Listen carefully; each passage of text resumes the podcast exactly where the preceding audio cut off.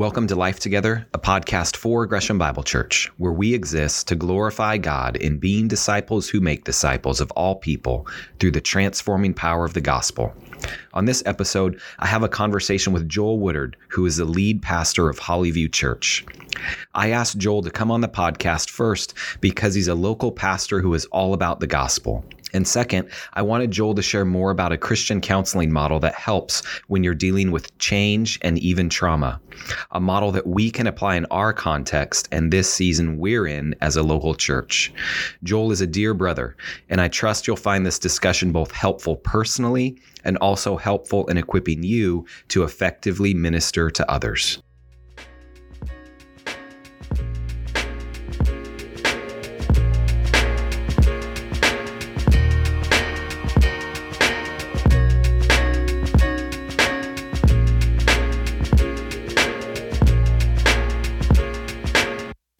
GBC, we have a special guest with us on the podcast today, Joel Woodard.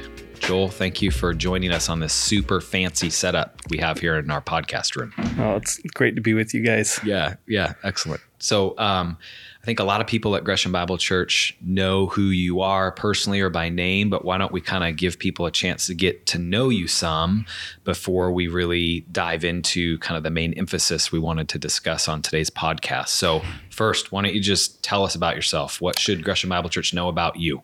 Hmm. Uh, I grew up moving all around, uh, so I feel like I've got connections to just about everybody anywhere. So I was born in uh, Chattanooga, Tennessee. We were in North Carolina, Missouri, uh, Wisconsin, Ohio, Georgia, Chicago, Colorado, and then out out Oh here. my goodness. Jeez. Um, so kind of moved around just a ton, which is it's given me, um, boy, lots of different experiences in many different cultures. Uh, grew up to believing parents, accepted the Lord through Awana programs Okay. when I was when I was little. Uh, Do you still have your trophies? I don't. I wish I had all my little gems and stars and crowns, and we did it for for years, Yeah. and just loved it. Yeah. Our parents would drop us off, and it was through one of those books. There was a story that my mom read to me, and um, I just accepted the Lord that night. But probably like most people that grew up in Christian homes, uh, I was a good kid, but didn't really didn't really didn't really become my whole life until later on. Uh, in high school, I had a car accident. Uh, should have passed away or become disabled. I broke my C5 vertebrae. Whoa. Uh, my senior year, got a um, pneumonia while I was on a ventilator in a coma. Um, and so that lasted for a while. I was in the hospital for a couple weeks. Uh, got out in January. My senior year uh, was behind several months in school, but I had done well with my academics. So all my teachers and the administration said, "Yeah, um, we want him to graduate with his friends." So uh, finished out uh, that year and knew what I wanted to do and wanted to play soccer at Cedarville College in Ohio, where where we had uh, spent several years when I was a kid. Uh, and just the Lord's sovereignty through all that stuff just led me uh, to kind of a crisis of faith or the moment of this really decision my freshman year. Uh, ended up staying down in Georgia and going to college. And it was during that first year that I, I just basically gave my life over to the Lord. I said, okay, wherever you want me to go, I'll go. Whatever you want me to do, uh, I'll do. And that led me over to Eastern Europe, uh, Czech Republic, and I spent about two years altogether. Uh, Eastern Europe was kind of my backyard. Just loved it over there. That's where I met my wife, who came from uh, a Good Shepherd uh, team, and we met over there in '96 and um, or '98. I don't even remember now. That's old. and then again in 2000. And in 2000, that's really where we uh, met, fell in love. Last took about two, three weeks to figure out where we're going to go on our honeymoon, and then uh, moved out here and married Amy. Spent a couple years at Good Shepherd uh, before we went over to Slovenia as missionaries. We were over in Slovenia for seven years. Had two kids over there, and then the Lord moved us back. We were in South Carolina, Charleston, with my parents for about six months. And then the Lord opened the door to be a pastor at Cornerstone Church here in Gresham, mm-hmm. and was was there for nine years. And now I'm at Hollyview. Been at Hollyview, Hollyview for the last three years, out in in between Damascus and Boring. What an awesome story, Yeah. man. A lot of quick follow up questions. Do your two do your two oldest kids have dual citizenship in No, Slovenia? Okay. so in, uh, Slovenes are very proud of their Okay. citizenship, and so you can only hold one citizenship. Okay. So, and if uh, and if we they it would have to be either me or Amy. Uh, or Slovene, and then we'd have to choose between American or Slovene. Oh, wow. But since we were both American, they couldn't get it anyway. They, told us we're not like America. We don't just give out our citizenships here. So, so they're both American citizens. wow. So you meeting Amy on a mission trip, are you giving hope to all high schoolers that maybe I too can meet my spouse Yes. at a camp or mission trip we, experience? we keep talking to our daughter Abigail, who I think is probably going to go that way of Mm-hmm. finding someone overseas. It's a good way to go. It's not Yep. bad. Yeah. Not a bad way to do it. Yeah. So you've basically lived almost everywhere in the United States, it sounds like, and then also greater Europe. Man. Yeah, lots of places. Yeah. Yep. Yeah. I can't believe you kept that all straight. Although I can't quiz you to know if you that was true or not. Yeah. You might have made up half of that. I don't know. I'm guessing you didn't though. Uh, well, how about one question we like to ask people um, is tell us one thing about yourself that maybe people don't know about you, right? So the primary audience of this podcast is Gresham Bible Church. So that could be easier, but let's say even someone from Hollyview listens in, Yeah. maybe even one of your dear friends. What's something that most people don't know about you? Hmm. I think they're uh well one, I like to travel. That's but you can kind of uh, you could probably figure that out. I think I'm funnier than I am. Uh, and I think that uh, happens with being a dad. is that Yeah, maybe this totally. is dad too? Yeah, but yeah. It could be a pastor thing too. Yeah. I think I think most people think I'm pretty serious or I don't know, Yeah. but I'm actually I really like to laugh. Yeah. Okay. So Yeah. I love that. That's awesome. being being funny. Okay. I like to dance, but nobody knows that. Oh, that's a good one right there. But What- only at home. Like what type of dancing are we talking about? Yeah, just do you for- have secret just breakdancing fun. skills? So I grew up. oh, So when I was in Georgia, it was a pretty inner city school, and so all we had was prom. We had one dance, and the prom was was pretty uh, getting jiggy with it. Like so, that's that's the experience I had in high school dances. Podcast listeners, So- you can't see, but Joel's dancing for us right now. Right now, give me some music. well, I respect you and love you, and now I respect you even more, not knowing that you had those secret dance skills. Yeah, well that- done. Yes. I don't think anyone's revealed that before. That Yeah. they're No, I don't think so. Yeah, or thanks like for to sharing that. dance. All right. Well, before we kind of again dive into our main thing we wanted to talk about today, I just thought it'd be a really cool opportunity just to ask you on the podcast. So, Gresham Bible Church, we pray for Hollyview mm-hmm. periodically. Yeah, I, you. I love you. I love Hollyview. How you guys love us. It's just so thankful, like for the mutual love of these churches, right? And so I just thought I'd ask you to help inform our prayers. Like, how Gresham Bible Church, when they think about Hollyview, how can we be praying for you guys? Yeah. Well, thank you for doing that. We appreciate the the partnership. Uh, there's probably two fronts you can pray for. Um, we've seen a, a growth of lots of people in the last probably six months, uh, and and really, um, it's kind of like you know building the airplane in the sky. We, we want to have just enough structure that connects people, um, but we want to have something that people feel like they're getting discipled and moving it moving ahead. Especially like Christians who who have come and just a season of life they're in and they're there. We want to see them grow and challenged and uh, dig into the Word and um, really make that commitment to a community of, of faith. Uh, so that's one of the prayers as we are gearing up for this this next season to be like how do we how do we continue to challenge and grow and disciple people uh, and the other one would be we, we have a number of people that um, i would say are are curious about christ or um, stage of life or for for some reason have found themselves at Hollyview and don't necessarily uh, the phrases I can't wrap my my mind around this faith thing yet. And we just need God to open eyes. And there's there's a handful of people that are there, which is super exciting. Yeah. And it's just a journey that they're on. So you could you could be praying for that as well. Um, also with the with the increased growth, we need more people to rise up and be leaders. So we'll be looking for another elder or two in the next six months, year, um, and that's probably a continual thing, right? Always looking for uh, for men to to rise up to leadership as elders to care for the church and sh- help shepherd it. Uh, and then just leaders for youth ministry and women's ministry and just leaders. Okay. Um, that'd be great.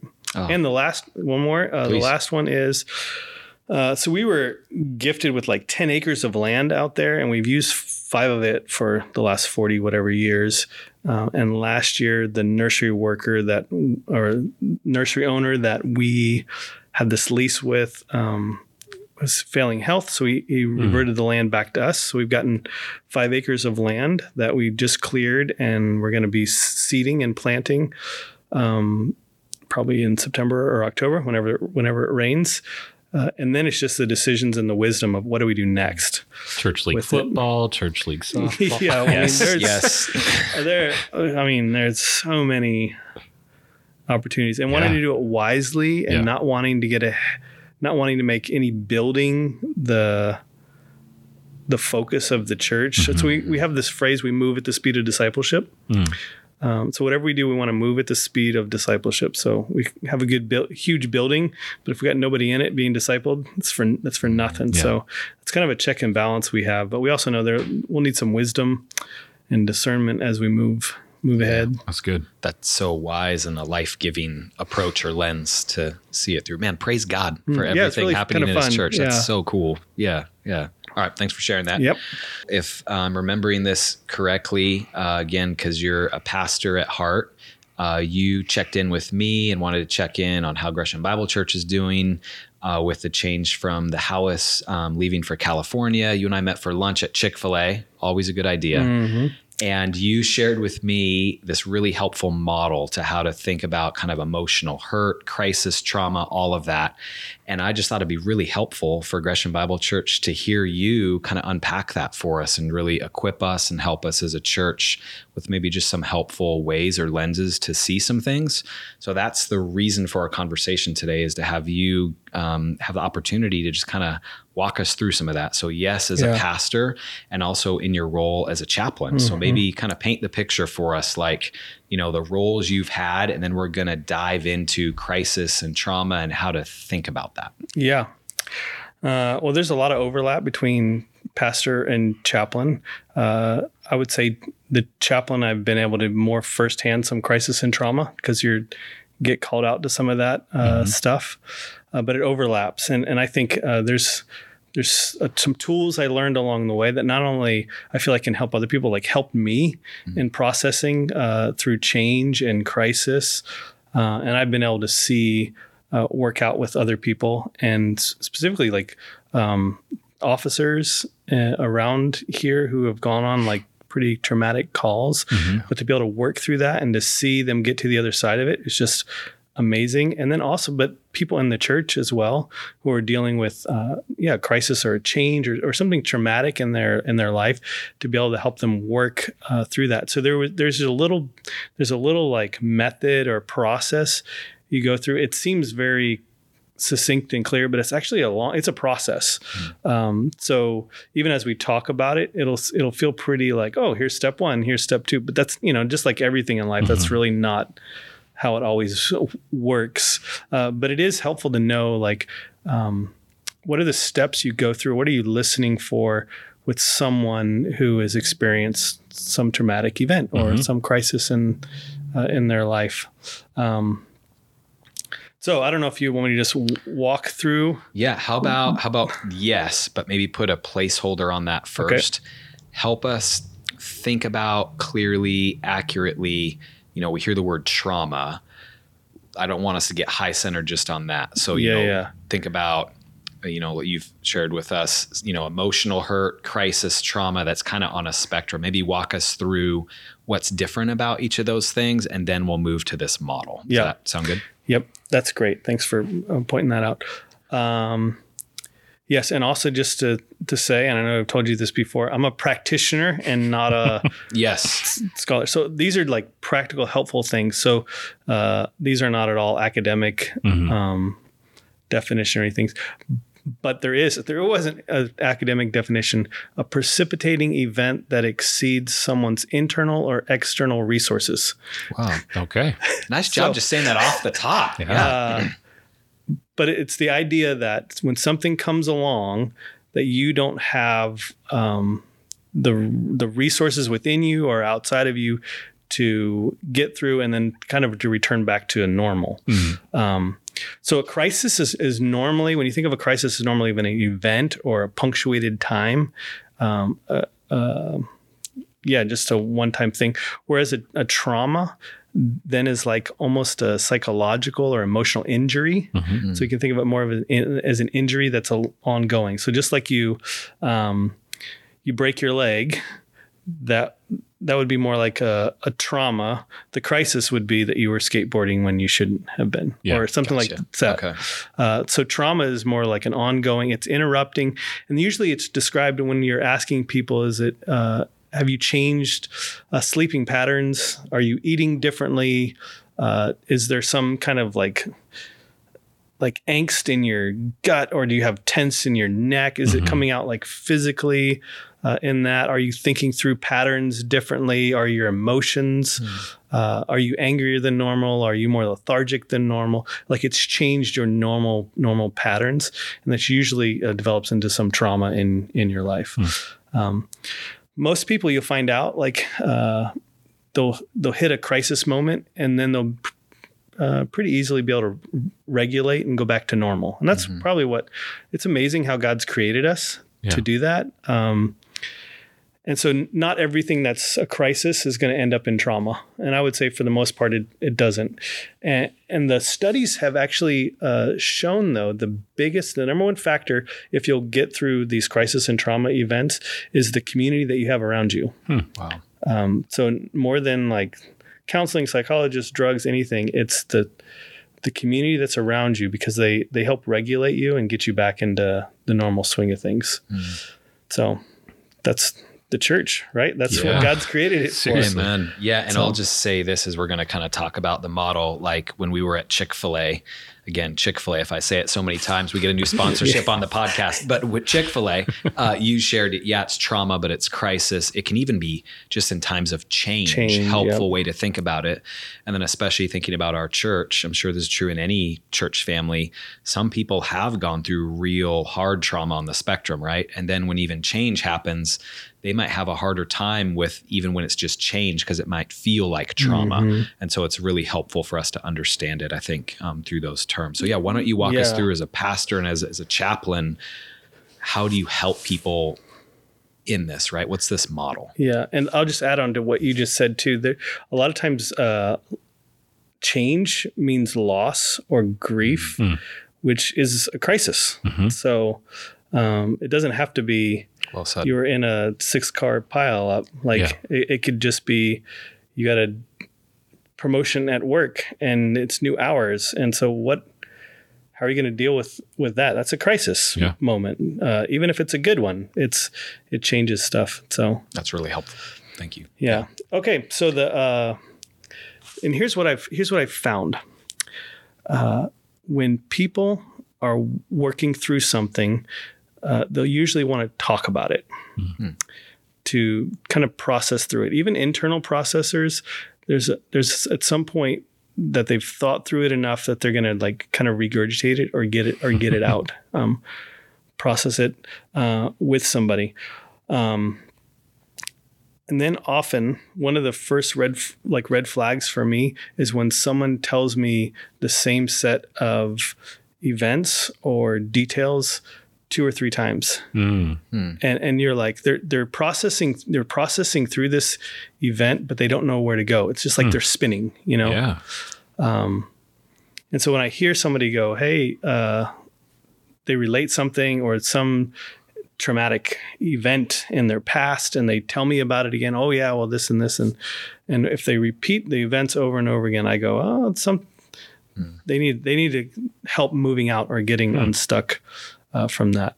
Uh, one little note about so that's the that's the very first thing Yeah. uh, for anyone that's been in a crisis or trauma. Like we'll just uh, the changing of pastors at GBC is a crisis event, and and so I think some of it, and you guys have done. I mean, I've listened to some of your videos that you put out, or uh, I forget what they were. I mean, the way you've walked through this has just been beautiful, uh, and I think very God honoring. But a lot of it is uh, let's just talk about it. Let's not shove it under, and let's just not move on uh, with with things. Let's let's just talk about it. Uh, a lot of times, especially with officers, we talk about crisis as you've been given an apple. Uh, and a lot of times people are like, well, I don't want to deal with it. So you want to shove it in your pocket. But at some point, you have to eat the apple. And so people get frustrated and so fine, I'll eat it. They'll pull out the apple and they'll shove it in their mouth and try and swallow an apple. Well, you can't swallow an you can't swallow an apple. Like you'll you'll choke on it. And you see people when they start trying to do that, they'll come up with tears or they'll get frustrated or whatever. Uh, the best way to eat an apple is just a bite at a time.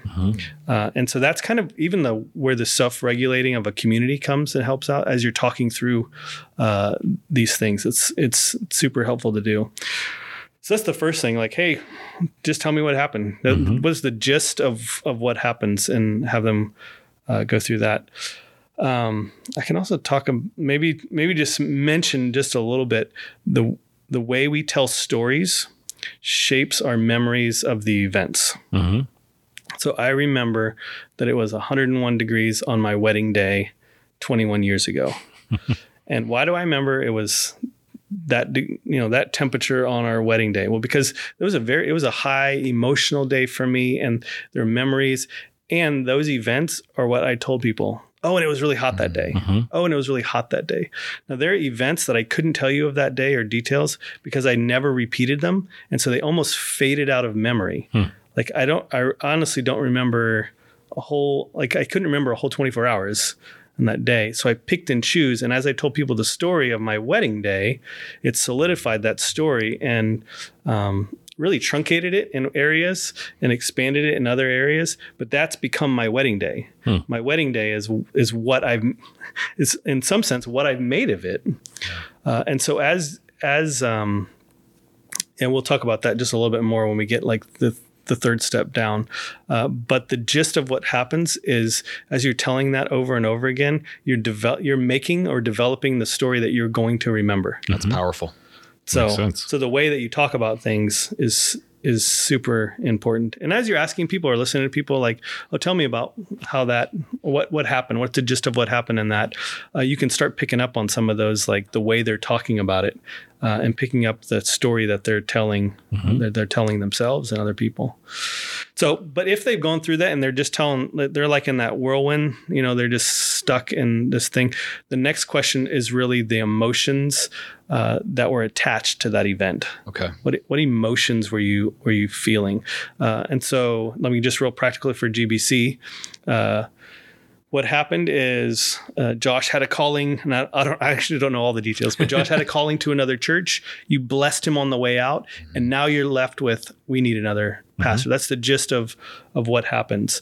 Uh, and if people are just like, "Yep, uh, Josh left, and now we're stuck with no pastor." Yep, Josh left, and now we're stuck with no pastor. Even how you say that is shaping or forming that story. Uh, but to move on from there, you need to talk about the emotions you're feeling. Hmm. How, how are you feeling? A- And, honestly, I think you guys have done great with this, talking about those feelings because it's, a- it's a mixture of both like sadness mm-hmm. uh, and grief. There's a huge loss. I mean, we mm-hmm. love the house, mm-hmm. like. yeah, man. And we still love them. They're not Yeah, gone, but right. like we love the house. So that's so we're gr- you're grieving that, but at the same time you're hopeful for like, okay, well, what's God doing? Because we know He's not abandoning His church. So where where is He moving us? What's He what's He doing? And so all those emotions are really going to help you uh, even share that share that story. So um, maybe not with the GBC's pastor thing. If it's um, some other event that happened and someone's telling you over and over again and you say well how'd that make you feel what what emotions were involved in that that normally stops people in their tracks and they're like ah i i don't really i don't know or i have these competing emotions that i can't even sort sort through them but that's actually um, that's actually what what helps you get out of that spin cycle uh, to check into your heart and to see well what what am I feeling about this? Am I frustrated, angry, sad? Um, am I hopeful? And you know, where where am I at in that? And then especially as you're working with like as you're listening to each other in this uh, then you can you really go on to the third thing. So it's the gist of what happens. And then you want to see what's the emotions attached or what's the emotions involved in, in that incident. And the third thing is what's the meaning that's being ascribed to the event. Mm-hmm. the meaning being ascribed to the event. Uh, and you can really hear that uh, in the words that they're saying and the emotions that they're feeling in that. Um, so if you said something like, Josh got another calling and he abandoned us to uh, California, right? Then you're painting the story of like, yeah, well, maybe God's not in control. Mm-hmm. May, may, you know what I mean? Like you're, so the meaning that you're actually giving to the event is out of control, chaos, yeah. doesn't have any purpose. Uh, and so as you listen as you listen to each other, then trying to help and give framework for w- where is God at work in the event that you are at, and how and how is He going to use it for His good, and then reframing the story with the meaning that God ascribes mm-hmm. uh, to things, which I think is really powerful that we can do as Christians. Uh, we can read, we can see things and give meaning to things through a theological lens mm-hmm. rather than just, uh, I don't yes. know why that happened yeah. and doesn't life stink? Mm-hmm. So, amen. Wow. So, um, in that third stage, kind of the meaning applied to the event, like maybe kind of help bring us into that? I know you can't give a specific, you know, real life example, but yeah. maybe kind of paint the picture for us. What could that look like, sound like, etc. So you're listening for that. Do you yeah. ever speak into that moment to so help let, someone? Let me give you it? some yeah. generic because it is. Yeah, like, they're super highly personal, and usually totally. people that are uh, wrestling through these things, it's it's deeply emotional. Yeah. I'll just give you a generic thing. Let's say there's an officer who arrived at the scene of a car crash, um, and they were giving someone CPR, and they they died. Uh, there were bystanders looking on, and there's nothing they could do about it. Uh, so if I got together with that guy, I would say, "Hey, just tell me what what gist of what happened. Mm-hmm you first on scene, second on scene, like what was the situation and think because they're going to want to tell you that they're going to want to because they're processing it, uh, and then the next thing is like, well, what had that make you feel when you first got on scene? What were the emotions going through you? Like, I can imagine I would be this. What would what were you feeling? And and you know they might feel like oh, I felt hopeless. Mm-hmm. Uh, I couldn't do anything for them. I, I felt like I didn't have what it took to rescue this person. Like everyone was counting on me. All the hmm. bystanders that were filming me were were they knew I was trained and I'm supposed to be a, a helper to respond to them, and I couldn't do it. Mm. Uh, and so I felt helpless. I felt angry. I feel like I'm not a good officer. So you see that you hear the meaning that then they're mm-hmm, they're ascribing yeah. to the event is that I'm not a good officer. I didn't have what it took. I couldn't get there. And so then helping them to see like, well, did anyone else help step forward? Oh, no, no one else stepped forward. So you were the only one. Wow, that's really cool. Uh, did you did, like you were honestly trying to help? Yeah, I was truly trying to help. Wow, to see a face of someone who really cared in that moment of mm-hmm. crisis, mm-hmm. boy, that, that I think that probably means a lot. Yeah, yeah. I guess it. I guess it did mean a lot. Mm-hmm. And so you're trying to reframe and repaint that story so that they'll see uh, that they'll, as they retell it then mm-hmm. over and over again and it solidifies, they're not telling, I couldn't, I got there and I couldn't help. They're saying, I got there and I was a friendly face that cared about them when no one else would step forward. Mm. Wow. Which that totally reframes, that totally reframes the yeah. story. Um, but ascribing meaning to the event is a process it doesn't just you don't just choose it. Like yeah. oh and now i'm going to do this. It's something you have to tell yourself over and over again. And sometimes you have to have other people that can speak into that and go no I, am just let me just make an observation. I've yeah. heard you say this multiple times. Do you really believe that? Mm-hmm. what have you thought about this? Have you do you have you seen this? Um, so I, I, think helping each other reframe that. And they usually say three to six months is about what you have and hmm. then the story becomes solidified. Hmm. uh, so after six months the story you tell at six months is going to be the story you probably tell in 40 years.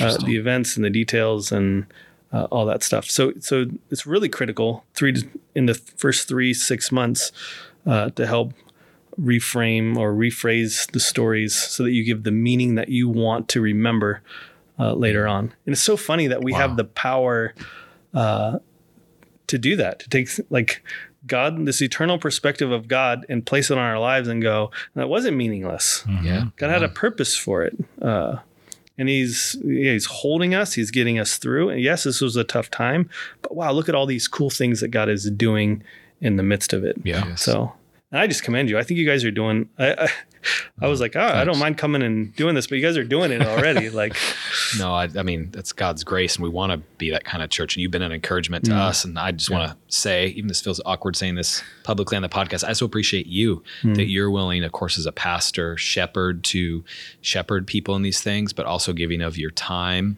Um, to serve our community as a chaplain in this way, and how you adorn the gospel in that man, like you're running towards danger, so to speak, uh, in a in a good Jesus glorifying kind of Yeah. way. Absolutely. So yeah, And Yeah. this mini TED talk you just gave is useful for just us in general as a church Mm-hmm. to just know how to help each other. Like, yeah. So I feel like uh, I'm definitely going to re-listen to this of like, oh yeah, this is this is good stuff for when I'm so talking it's to even. people. I, I think it's even helpful for um for parenting and Yeah. like friendships and everything.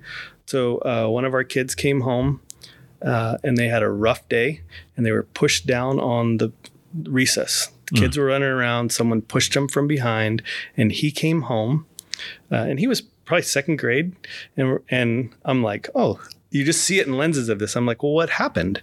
So he tells me what happens. I'm like, well, how'd that make you feel?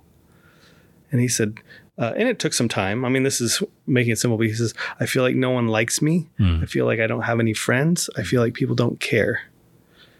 So the meaning that he was ascribing to the event is, but that would have that would have that could have scarred him for a long time. And we're like, well, who was it that pushed down? Was this this kid? What's their home like life? They're like, well, he doesn't live with his dad. He just lives with his mom, and da da da. And this is what's happened with this. And I think he had like he seemed to be really off because he was really upset at the teacher too. And I was like, boy, it sounds like this kid was just having a problem. I don't. It sounds like he's really kind of broken Hmm.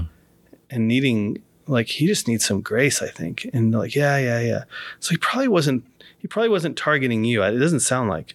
No, he probably wasn't. And helping kids yeah. give the meaning. The meaning is not nobody likes you, you're all alone. The meaning was this kid is broken and needs yes, some grace and sympathy in his life. And to see it even switch in a second year, like second grader, Yeah. uh, is pretty powerful. Then the last, so the last thing, so there's there was the three. So the gist of what happens, uh, the emotions involved in it or attached to it, the meaning that you ascribe to the event, and then once you get there, it's it's the fourth step is the it's an S. It's the strategies uh, moving forward. So what strategies can you gain from going through that that can help you the the next time through it? So we called the model, which I learned from Kay Bruce. She was a counseling professor at uh, Western. It's called GEMS.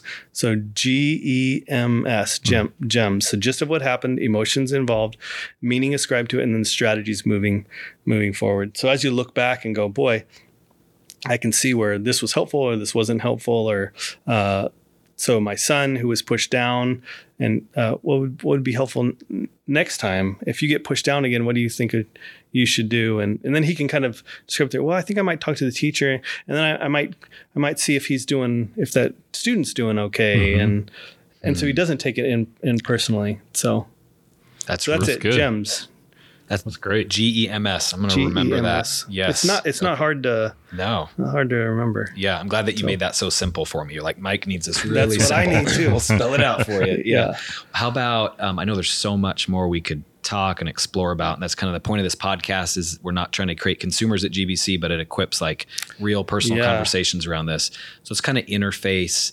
I- think the principles of that are biblical, right? Mm. But maybe to put a point on it, yet anywhere in the gems process helping someone with whether it's emotional pain Mm. crisis all the way to trauma like where do you see just those gospel connections Hmm. right? Where does the gospel sing? Maybe in a real life example you can speak to at a high level or key scriptures or attributes of god that you just you know kind of worship through right? Like you said Yeah. earlier christianity gives us that theological lens to ascribe real god-given meaning to things that other people just don't have. So i just love to hear you speak to that. And then as i've been reflecting on it in preparation for our conversation i just had a few things maybe bounce around together to just you know encourage gbc in that from Yeah. that perspective Oh, for sure.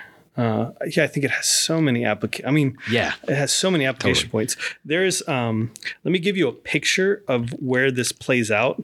I think probably the, I mean, the clearest, at least in in my mind. I was preaching through Exodus probably two years ago, uh, and we get to Exodus uh, 14, 15, um, when the end of the end of 15 really. It's where the Israelites get to the Red Sea. Um, they've just lived through 10 plagues. So let's talk about trauma and crisis. like Big time. that's huge, right? And then they're set free. And then Pharaoh, like, ah, I'm changing my mind. I'm gonna go destroy them. So now you have all these like vulnerable, uh, completely vulnerable people who think they're free on this emotional high of like, yeah, we're getting our freedom, but are we gonna? How are we gonna even get there?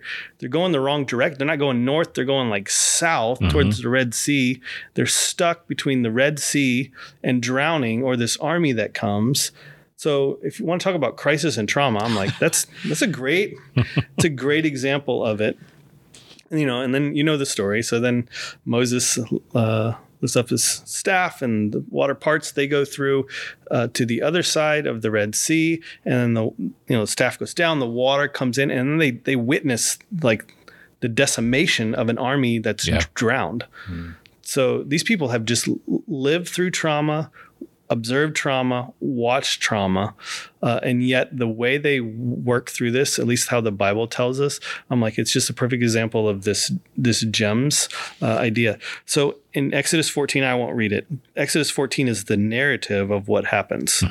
Uh, so they get there. Um, there's the strong east wind uh, that blows uh, the Red Sea. They walk through on dry. It says dry ground. They walk through on. Uh, but then when the Egyptians are pursuing, they're they're. Do you remember the wheels? They get like bogged down in the the riverbed, right? Yeah. Is But, they just dry. dry ground. Right. So they just walk through dry ground, and then all of a sudden these wheels are getting bogged down. They're like they're getting stuck. So uh, that's that's super interesting. And then as they're stuck in there, then the water comes down, and that's the narrative of the story. So it's pretty easy. Uh, Israel goes through dry ground. Army goes into where there is dry ground. Waters get bog- like wheels get bogged down. Water goes over. They they all die. So they've just witnessed that. So that's the gist of what happened it's not you know exhaustive but that's it's the story given to us through the spirit uh, and then they're on the other side of the the red sea having just witnessed this and the next thing they do is they sing this song. And and what's and why a song why poetry? Because it it like moves you it moves your heart. There's emotions involved. That's why we sing at church because uh, it just calls us out. It gives it's a different way uh, it's a different way to express yourself. So they sing this song, uh, and the song, you know, Miriam's song, it's this repeated, um, this repeated phrase over and over again. So not only in the song do you have these emotions, but then you also see the meaning that they're ascribing to the event, and and the meaning is. Uh, Several times it goes, the horse and the rider he has thrown into the sea. Now, if you were just a pure like literalist and you're like, but that's not right. They they went into the Red Sea all on their own accord, Right. and the water like dumped on them and they drowned. God didn't throw any like he didn't throw anyone in there, but the the meaning that they're ascribing to the event is is tagged in that little line. The horse and the rider is thrown into the sea. Uh, so I think the meaning that Israelites are giving to this is our God is sovereign, and what the Egyptians were going to do with the babies and throw them into uh, the sea, God has now brought His judgment and His holy righteousness uh, on them, and He has rectified justice, and things are as they should be. God is control and sovereign, and they do it by this phrase: "The horse and the rider is thrown to the sea." Uh, it's the meaning that they give Yeah. to the event that was just described, and then and then you even see the the strategy, the hopefully the strategy moving forward, because the very next scene is they get to this water that's really bitter, and God makes it sweet. Yep. So the the bitter water uh, of the Nile that they were supposed to throw the babies into has become the sweet salvation of Israel. Uh, in becoming a nation and a people of God, like a chosen, special people. He's taken the bitter water and made it sweet. So when you encounter that bitter water, just remember that that God is going to somehow make that water sweet. And how is He going to do that? Well, the next time we get there, let's just remember that's a strategy uh, moving moving forward. So I just see in that story alone, I just see Wow. it's gems. Like That's yeah. Uh, and you're not necessarily putting that model on top of the text and wanting to read into it. It's just helping to show what's there and it's coming Yeah. out of the text, right? Yeah. Um, wow. So how do these people not become all traumatized in the wilderness, go, just shaking and going, "What in the world?" Yeah. Joel, that's so helpful It's to cool, hear. oh, it? it's Oh, I love it. Yeah, and and powerful Mm. uh, in so many different ways. Yeah, I just to bounce it around and just to reflect and enjoy on it. Just been Mm. thinking about trauma and yeah, then the people of Israel after that, right? Does that set them on a perfect path forward? No, not at all. Mm. And then so then the cross and just thinking about we're talking about emotional distress, crisis, trauma, all of it. Like we know this, but when you're feeling those things, I think it's super helpful just to call it to mind in prayer. Like our God knows Mm. trauma.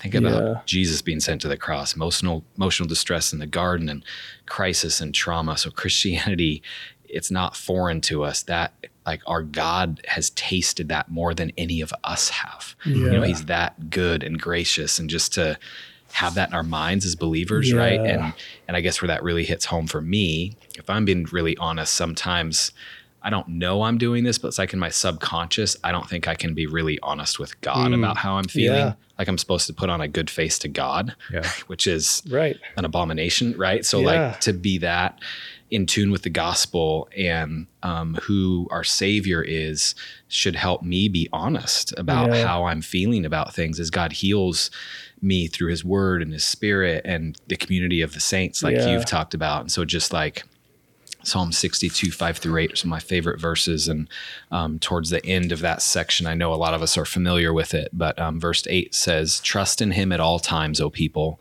Pour out your heart before him. God is a refuge for us.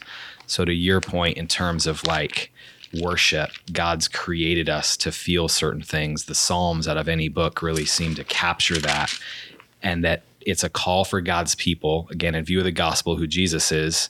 But even just here in verse eight, we're to trust God at all times. So when times are good and when you're in crisis, trauma, whatever, and we're to pour out our heart before Him, and God just is a refuge for us. So I just I hope mm. this whole conversation is life giving for our church. But I think a key facet that sometimes we can just gloss over is like we need to be honest Yeah. With God, with each other, pour out our heart before God. Like He knows us better than we know ourselves. And we don't have to, we shouldn't put on a good face to God. Does that make sense? Yeah. Yeah. So, Because I think sometimes when we don't go to those emotions, yeah. uh, then we're just stuck with the event, what happened, Yeah. that happened, and I'm, I don't want to deal with it, or God knows, and and then we actually never get to the meaning that God is trying to pour out Yeah. in our lives to said. shape us and sanctify us. Like, yes. And I love how you brought up earlier, like, that has to happen in community because I Mm. can only see myself partly. yeah, So I need my brothers and sisters in Christ to help me process that and really see it truly. yeah. Yeah. And isn't I mean, uh, the psalm. I'm glad you brought up the Psalms because they're just such a powerful example of just that. Here's here's what's happened. Yep. Here's how I feel.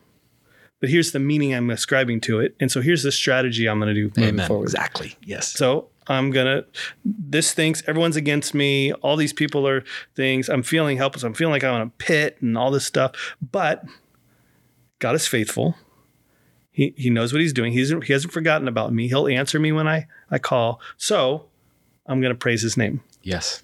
So I, Just I mean, he just walks. He just walks through it, and I think that's why the Psalms are often so helpful as like a roadmap for our emotions, because emotions are hard to like navigate, even knowing what you're you're feeling. So coming back to the Psalms and going, okay, I'm just gonna read through these, and and then when it like dings in my heart, like, oh yeah, that's that is how I'm feeling. Yeah. Uh, Yeah. Isn't God good? oh, it's so good. Oh, so awesome. Yeah. Um, well, I know, you know, podcasts can't last last forever. There's so many more things I'd love to talk to you about, maybe another time. But uh A, I really appreciate you. Praise God for you personally. You're um, ministering to me, Mm. encouraging me, to our church. And I appreciate you taking the time to share this with us, Oh, Joel. for This is sure. really Great. good stuff. Really good. Yeah, yeah. How about before we wrap it to a close, anything else you feel like should be said, could be said, feel like is important to say in regards to this? I always like to ask someone. Yeah, it's good. Um, I think not being afraid to ask some of those questions. A lot of times we get into the gist of the gist of what happened, and we can uh, we can not get there, or we can just try and uh, um, just cookie cut, you know, just Yeah. cover it over and be like, oh, and everything will be fine. To not be on a, to stop and sometimes, well, how's that, how's that make you feel? Right? It looks like that's that's kind of like tripping you up a little bit. Like what's what's going on? Having those real questions, I think, can it's it's another bite of an apple, the apple. You know what I mean? And that we need that community uh, to help us do that. I'm going to remember that, not to stuff the apple in the pocket. Yeah, don't stuff the apple and try a swallow time. it later. Just Yes, a bite at a time. Oh, that's awesome. Well, thanks again for Oh coming yeah, on the podcast. thanks for the invite. Yeah, I love yeah. you guys. Oh, So- mutual. Yeah. Um, Gresham Bible Church, I hope this conversation with Joel has been really helpful, enlightening, equipping. And if it brings up any questions for anyone or something more you want to talk about, uh, we would love to hear from you. And you can do that by reaching out to me at mike at greshambible.org. So um, I hope, again, this conversation has been helpful. Love you, Gresham Bible Church. Until next week.